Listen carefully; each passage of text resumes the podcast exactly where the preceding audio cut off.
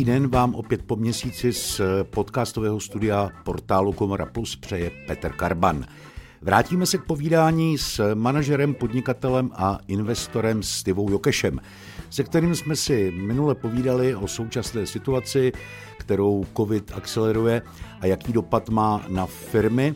Speciálně jsme se bavili o krizi, a to krizi úpadku a krizi růstu. Dnes se poněkud podrobněji podíváme na ten první případ, na krizi úpadku. Ještě než se tak ale stane, chtěl bych se vrátit k situaci, která dnes je. My totiž zažíváme konec první generace zakladatelů nových rodinných firem. A tam vstupuje do hry jedna veličina, emoční vztah. Zajímá mě, jak funguje. Tak pokud se budeme bavit o generační výměně, tak to je kapitola sama pro sebe a to téma je tu řada firem, kde došlo k přechodu, řeknu, těch manažerských, dispozičních nebo podnikatelských práv té exekutivy na dceru, řeknu, syna nebo někoho z rodiny, ale stejně tak jsou tu průšvihy. Znám případy, kdy se ta firma předávala na dvakrát, na třikrát synovi nebo dceři, nakonec to bylo úspěšný nebo naopak neúspěšný. My, řeknu, v tom našem týmu máme dneska velké množství lidí, kteří přišli vlastně z korporátů. Jo. A při vlastně té krizi, kdy byli velmi draze placení manažeři, si uvědomili, že už zpátky do toho korporátu nechtějí. A máme tam řadu lidí, kteří jsou připraveni i na investování, líbí se jim firmy v nějakých oborech, to znamená, my tam vystupujeme i v tomhle tématu velmi aktivně, to znamená, pokud víme, že máme v týmu člověka, který rozběhl v České republice, ve Francii, v Itálii, prostě sítě řetězců v retailu a líbí se mu dneska nějaká síť, no tak samozřejmě oslovujeme toho vlastníka, říkáme, slyšeli jsme, viděli jsme, tvoje dcera jsme slyšeli, že nechce ten tvůj biznis a my tu máme člověka, který třeba v té dokonce tvé společnosti, předtím než ty si koupil, pracoval, on by měl zájem. To znamená, vystupujeme v tom aktivně a propojujeme zase naše kolegy a investory a majitele těch firm. Ale je to vždycky o lidech, o té dané příležitosti. Jo, pokud přijde někdo, já si chci koupit firmu XY a my se s ním seznámíme a vidíme, že ten člověk ta nemá přidanou hodnotu, no tak nemá smysl se tomu věnovat dál. Nakolik je ale těžké pro vás, jako pro cizí element, najít v tom emočním prostředí společnou řeč s vlastníky? Tak, já si myslím, že to je o osobnosti každého člověka. Já, když jdu do nějakého projektu, tak vždycky do toho jdu naplno a vždycky tam ty emoce jsou. A myslím si, že tak to má většina lidí z našeho týmu. Prostě ten produkt, tu firmu, ty lidi v té firmě, ty zákazníky, když nemilujete, nemáte k ním prostě ten vztah a je to jenom o těch penězích, tak si myslím, že to dlouhodobě nemůže fungovat. Vzpomínám si, že před měsícem padl z vašich úst termín úspěšný bankrot. Co to je? Já jsem to zmínil minule, když jsme si povídali o rozdílném přístupu investorů nebo obecně náhledu společnosti na bankroty v Čechách nebo možná v Evropě dokonce a ve Spojených státech, kdy investor ve Spojených státech důvěřuje podnikateli, když zažil to, jakým způsobem ukončil podnikání, zbankrotoval v nějakém biznisu, protože ona se žádná firma nedá vypnout tak, jako dneska stop a nic se neděje. Vždycky ukončení té firmy znamená nějaký proces, někdo tam má peníze, někdo tam pracuje a to, jakým způsobem ten podnikatel nebo manažer ukončuje ten biznis, tak vystihuje v podstatě jeho dovednosti a jeho charakter. Když je to ukončení biznisu v úpadku, to znamená, že ty osoby nebo subjekty, kteří mají pohledávky za tou společností, tak jsou kráceni. To znamená, dluží mi ta firma 100 milionů korun, ale nemáme je z čeho zaplatit, budu uspokojený z takzvané majetkové podstaty, to znamená z toho, co ten insolvenční správce prodá, tak je velmi důležité, jak ten podnikatel tu firmu řídil při tom, jak se choval při tom ukončení, při tom úpadku, jestli minimalizoval všem zúčastněným škody, anebo jestli se třeba nedomluvil s jedním dodavatelem a ostatní řeknu s prominutím utřeli nos a ty dva si něco nechali. A tu jsme dokonce potom v trestném činu. Jo. To znamená, zbankrotovat úspěšně pro mě znamená, že jsem to udělal procesně správně tak, abych minimalizoval škody.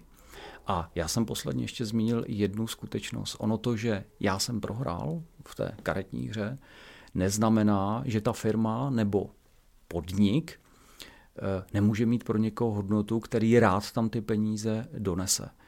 A když se bavíte s distress investorama, tak oni vám řeknou, za rok, když mi přijde 100 případů, tak pouze 2% jsem schopen zachránit. Těch 98% přišlo pozdě.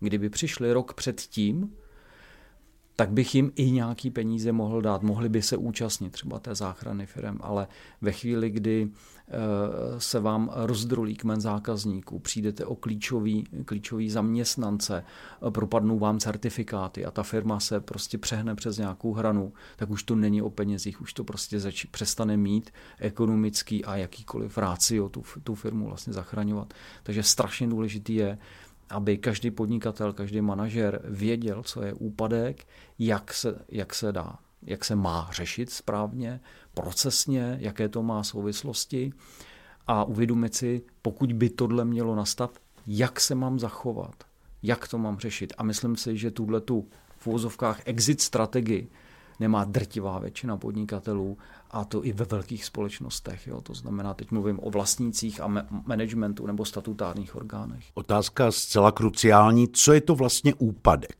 Úpadek, když bych vynechal definici paragrafu 3 insolvenčního zákona, který přesně definuje, za jaké situace společnost je v úpadku. Ona, samotná ta právní definice je jakoby srozumitelná, jednoduchá, v té praxi se ale dělá velmi, velmi, velmi špatně. Mluvíme o v podstatě, řeknu, dvou takových základních znacích nebo případech, kdy společnost je v úpadku, to znamená, kdy v podstatě nemá hotovost pro to, aby začala nebo dál platila svoje závazky, tam mluvíme o takzvané krizi likvidity, anebo o situaci, kdy ta firma je vlastně předlužena. Nedostatek hotovosti si umí představit každý, ale co to znamená, když se řekne, že firma je předlužená? Že když ta firma má záporný vlastní kapitál minus 820 milionů, tak to znamená co? Že i kdybych prodal veškerá aktiva té společnosti za účetní hodnotu, což je nesmysl, kdyby ta firma skončila v úpadku, tak nikdy ty aktiva neprodáte za účetní hodnotu. Ale kdyby se vám to povedlo, tak dáte vlastně ty peníze věřitelům a ještě vám tam bude chybět 820 milionů korun, ty musíte donést. Proto ten zákon říká, že když je firma předlužená, má záporný vlastní kapitál, tak je vlastně v úpadku. A pokud ten vlastník tam ty peníze nedoplní, tak ta firma není vlastníka, je věřitelů. To znamená, že podnikatelé a majitelé a management by měl vnímat, že pokud jsem vlastník nebo zastupuji vlastníka, tak vlastním 100% vlastního kapitálu. Já nevlastním 100% aktiv té firmy. Ty aktiva jsou vlastněný vlastníkem a pak vlastně externistama, kterým dlužím peníze, když bych to zjednodušil, ať je to banka, dodavatele, zaměstnanci. A to je základ. Základ jakoby pochopení toho, co vlastně řídím, co je moje a z čeho vyplývá moje zodpovědnost. A tohle je obrovský, řeknu, dluh ve vzdělávání, řeknu, toho dneska obecenstva, který se věnuje biznisu. Posloucháte podcast z portálu Komora Plus. Dnes se Stevou Jokešem na téma nemocné firmy se zdravým srdcem a jak jim pomoci. Chápu to správně, že předlužení je možná méně nápadné, že je méně vidět než samotná krize likvidity? No, to bych úplně tak neřekl, protože ono předlužení vidíte v rozvaze. To je v podstatě jako stavová veličina a je vtipné, že řada společností, když si otevřete obchodní rejstřík a začnete si v tom listovat, tak spousta společností každý rok tam pošle výkazy se záporným vlastním kapitálem a nepřijde jim to vůbec divný. Jo, vůbec na to nereagujou a to je vlastně jakoby, jako velmi zvláštní, že na to nereagují auditoři, nereaguje na to banka, nereagují na to státní orgány a máme v rejstřících hromadu společností se záporným vlastním kapitálem a nikdo na to nereaguje. Ale ještě k tomu vašemu konstatování, co se týká krize likvidity, tak já, pokud jsem manažér a nebo dokonce statutární orgán, tak já mám jednat s péčí řádného hospodáře. To znamená, pokud zjistím, že mi včera došla hotovost, no tak jsem nejednal s péčí řádného hospodáře. Jo, to znamená, pokud dávám do insolvence firmu s tím, že jsem zjistil, že včera nemám hotovost, tak dělal jsem něco pro to, abych odvrátil ten úpadek. A to je ta zodpovědnost, která vyplývá nejenom z insolvenčního zákona, ale z dalších předpisů. A tohle si myslím, že spoustě jaksi podnikatelů a manažerů úplně tyhle souvislosti unikají. A když vlastně nevím, co znamenají jednotlivý pojmy, neznám definice, neznám, řeknu, legislativní souvislosti, neznám ani ten proces, tak mnozí z nich vlastně páchají trestnou činnost, aniž by to vůbec tušili. Jo, když se zeptáte běžně podnikatele, včera jsme dali firmu do moratoria, můžu ode dneška započítávat pohledávky a závazků, tak na vás koukají. A já jim říkám, a víte, že to je trestný čin? Většina lidí na to kouká a říká, co to je za nesmysl. Ale těch trestných činů v souvislosti s úpadkem je celá řada.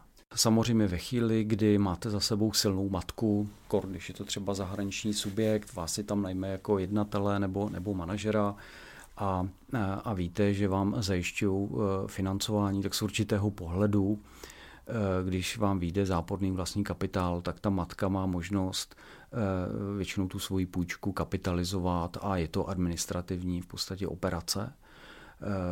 Administrativně účetní operace a nemusím to ani řešit přes jakoby notáře, můžu zaúčtovat v podstatě příplatek základnímu kapitálu nebo cokoliv dalšího a jenom to účetně vypořádat, ale zvláštní na tom je, že řada statutárů a těch manažerů to ani jako po té matce nevyžaduje. Já si nebudu představit, že bych řídil společnost, byl bych tam několik let a každý rok bych podepsal výkazy a podepsal se po to, že vím, že páchám trestný čin. Věc asi zásadní. Kdy je ten správný čas hodit ručník do rynku? Jak to poznám? Velmi špatně. Já jsem nedávno četl knihu o preventivní restrukturalizaci, kde vlastně tým tady odborníků, kteří se zabývají při Vysoké škole ekonomické tímto tématem, tak stanovili nějaký model a z toho modelu, který zpracovávali na stovkách vlastně společností, zjistili, že se dají definovat ukazatele a dá se vysledovat zhruba 2 až 3 roky před tím, než ta firma vlastně vstoupila do úpadku, že k těm problémům může dojít. Problém je, že jsme v roce 2021 a při těch zmatcích, které tady nastaly, tak ta situace se vyvíjí daleko rychleji. Jo? To znamená, pokud tu firmu kvalitně řídím, to znamená jednám s péčí řádného hospodáře, vím, co se v té společnosti děje, tak bych měl vždycky pracovat s nějakým finančním výhledem, s finančním plánem, s nějakým plánem cashflow. To znamená, každý rozumný manažer a vlastník by měl mít z toho svého podnikání nějakou informaci nebo nějaký pocit. A myslím si, že tenhle ten pocit získáte opravdu řadu měsíců předtím, než nastane jakoby konec. Důležité, co by mělo vlastně jakoby vzniknout, je spíš změna myšlení. To znamená, aha, já to nemusím zvládnout, jenomže tady zase proti vám hraje vaše ego. Jo? Vy jste tu firmu vybudoval nebo ji roky řídíte a řeknete si, no já to přece musím urvat, to musím zvládnout, mám tady lidi, mám za to zodpovědnost. Tak my chlapi se jako vybičujeme a jdeme do toho. To znamená, chci tím říct, že řada těch úpadků nekončí ta firma v problémech, protože by ten majitel nebo manažer byl hlupák nebo neschopný. Ne, on je to vlastně bojovník, který až do posledního dechu se vlastně snaží tu situaci zvrátit.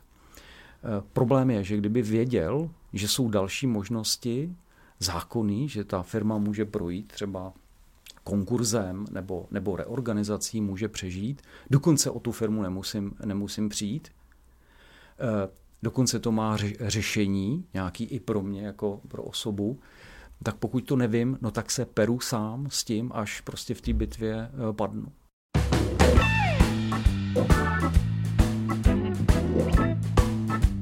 Posloucháte podcast z portálu Komora Plus. Dnes se Stevou Jokešem na téma nemocné firmy se zdravým srdcem a jak jim pomoci. Stevo, pojďme si vymezit hřiště. Jaké jsou vlastně možnosti? Kde a jak se firma v úpadku může pohybovat? Já teda zmíním, jak pracujeme my. Jo? Když se na nás teda někdo obrátí, tak první co, že si vlastně definujeme nějakou situaci, pojmy, to, co už jsem tady vysvětloval, a je to takový, řeknu, spíš povídání. A ve chvíli, kdy ten náš zadavatel řekne, ano, pojďme teda s tím něco dělat, tak my vždycky říkáme, potřebujeme si udělat, říkáme tomu takzvaný insolvenční audit, kdy se vlastně během několika dní podíváme na to, co se v té společnosti v podstatě děje, aby jsme zjistili, jestli ta firma už je v úpadku, nebo bude v úpadku, kdy, za jakých okolností, anebo byla. Jo, to je velký rozdíl. Kde je ten bod, protože od toho se odvíjí nějaký zákonný povinnosti a procesy, které vy musíte spustit. To znamená první uvědomění si, v jakém jsme bodě, v jaké situaci, kolik a na co času máme. Většinou v tu chvíli vlastně jsme schopni definovat nějakou strategii. Je to velmi individuální. Rozdíl je v tom, jestli máte zdroje a můžete tu firmu ještě financovat rok, to znamená, čím máte víc času, to znamená, čím dřív si to uvědomíte, tím je to pro vás samozřejmě vždycky výhodnější. Takže čím máte víc času, máte více řešení. Insolvence obecně, ať konkurs nebo reorganizace, je poměrně jako drahá záležitost. Jo? I když jako dám na stranu, že bych o tu firmu úplně přišel, tak obecně ten proces je drahý, stojí spoustu peněz. Je dobrý se pokusit vyhnout insolvenci. A pak je to o nějaké, my tomu říkáme standstill dohoda, to znamená, kdy musíte dát na stůl a ke stolu pozvat všichni ti, kteří po té firmě něco chtějí, něco požadují. Musíte zjistit, jaké tam jsou emoce, vztahy, vazby, když tam bude panovat úplná nedůvěra, jo, a banka se s tím majitelem té firmy odmítá bavit, protože už mu nevěří, no tak těžko budete dělat nějakou dohodu. To znamená, pokud se ta věc dá vyřešit nějakou restrukturalizací a dohodama, tak to samozřejmě upřednostňujeme. Problém je, že někdy to smysl právě nedává. Nemáte tam to řešení, když prostě někdo jednat nechce, tak to nevyřešíte. Potom máte v podstatě zákonné nějaké povinnosti a možnosti. Ve chvíli, kdy ta společnost je z definice zákona v úpadku, no tak musíte začít dělat kroky. Podat insolvenční návrh, to je povinnost zákona. Není to tak, že když to zjistíte dneska, takže zítra jdete s insolvenčním návrhem, ten proces není tak jednoduchý. Jo. To je práce na týdny, kdy musíte sepsat insolvenční návrh, po tu dobu musíte tu firmu řídit z péči řádného hospodáře a tedy. A zákon už říká, co můžete nebo nemůžete, musíte, nesmíte. Jo. Už tam jsou jiný jakoby pravidla hry, kdy vlastně začíná ten úpadkový režim. Dost často při hledání nějakého řešení lze využít ze zákona instrument, který se nazývá moratorium, což je, řeknu, poměrně jednoduchý nástroj, který vyžaduje ale souhlas poloviny věřitelů a znamená to, že po 3 měsíce od schválení toho moratoria soudem nemůžou být na vás vykonávané exekuce, nemůže věřitel poslat insolvenční návrh a vy máte možnost v podstatě jednat, získáváte si nějaký čas a v ten čas musíte nejdýl vlastně definovat konečnou nějakou strategii, s kým, na čem se potřebujete domluvit. No a potom to řešení úpadku té společnosti má pouze 2 cesty. První cesta je takzvaná reorganizace, ta je ještě dvojího typu, takzvaná předbalená. Jo, to znamená, že zákon umožňuje, aby se všichni zúčastnění v zákonných nějakých mantinelech, pravidlech hry dohodli. A to je samozřejmě výhodnější, protože pak ten insolvenční režim je výrazně levnější, kratší, je to efektivnější. A nebo potom ta reorganizace řádná, kterou vlastně od položení insolvenčního návrhu potom projednáváte už před insolvenčním soudem, kde jsou tam nějaký termíny, lhůty, ale do toho už pak vstupují soudci a teda ten proces je jako složitější a dražší. Princip reorganizace je takový, že pokud ho schválí věřitele a získáte souhlas soudu, tak ta firma nepřestane existovat. Počítá se s tím, že bude pokračovat, fungovat, a ten hlavní princip je o tom, že když bychom tu firmu zastavili a prodali její majetek, takzvanou majetkovou podstatu, tak získáme míň. Získáme míň, než ta firma bude pokračovat. Což znamená z logiky věci, že musí mít biznis, který generuje hodnotu. Pokud ten biznis generuje hodnotu, no tak každý rozumný investor nebo dodavatel vám řekne, dobře, tak já jsem ochoten odepsat 50%, 40%, 20% nebo 80%, i o procento je lepší, než tu firmu zlikvidovat, protože přijdu skoro o stejný peníze, než přijdu o zákazníka. Je rozdíl v tom, jestli návrh na insolvenci podá sama firma nebo její věřitelé? Tím iniciátorem je věřitel, tak je to poměrně špatně. Jo? Pokud ten věřitel má pravdu a ta společnost měla být v úpadku, respektive ten insolvenční návrh měl podat dlužník, tak máte problém, pokud jste manažer nebo statutární orgán, zvláště když ta společnost by skončila v konkurzu. Dokonce od 1.1.2021 je v platnosti nová legislativa v rámci insolvenčních předpisů, která v podstatě říká, že pokud to necháte zajít tak daleko a nekonáte, tak můžete být dokonce insolvenčním správcem vyzván, tak ten instrument se jmenuje žaloba na doplnění pasiv. Je to trošku takový zvláštní pojem, ale v podstatě to znamená, že o všechno, o co ti věřitelé přišli, tak vy jako osoba tam budete muset doplňovat. To znamená rozhodně s velkým vykřičníkem bych nedoporučoval od ledna 2021 žádnému manažerovi, vlastníkovi nebo statutárnímu orgánu se nezabývat touhletou legislativou. Jo? Konat včas. Těch rizik osobních, které tam můžu níst, je celá řada. Samozřejmě není na to ještě judikatura, je otázka, jak to ty soudy budou vykládat, ale představte si to, že ta věc ve chvíli, kdy tam nastoupí insolvenční správce, tak se neuzavře za půl roku, za rok, za tři. Ty konkurzy běží roky a po tu dobu budete muset chodit k soudu, vysvětlovat to, platit si právníky, do toho spousta naštvaných věřitelů, kteří to budou považovat, že přišli o peníze a vy jste to způsobil, tak se budou domáhat všeho možného, to znamená, budete chodit na policii, můžete být obžalován z trestné činnosti a to jsou všechno náklady, které minimálně pro tu obhajobu prostě budete muset vynakládat. Jinými slovy, věřitelský návrh na insolvenci výrazně omezuje šance úspěšně zbankrotovat. Poslouchali jste druhý díl třídílné podcastové série se Stivou Jokešem Nemocné firmy se zdravým srdcem a jak jim pomoci. Sledujte poslední díl, který bude publikován přesně za měsíc. Vyhýbejte se bankrotům a mějte se krásně. Ze studia vás zdraví Petr Karban. Hezký den.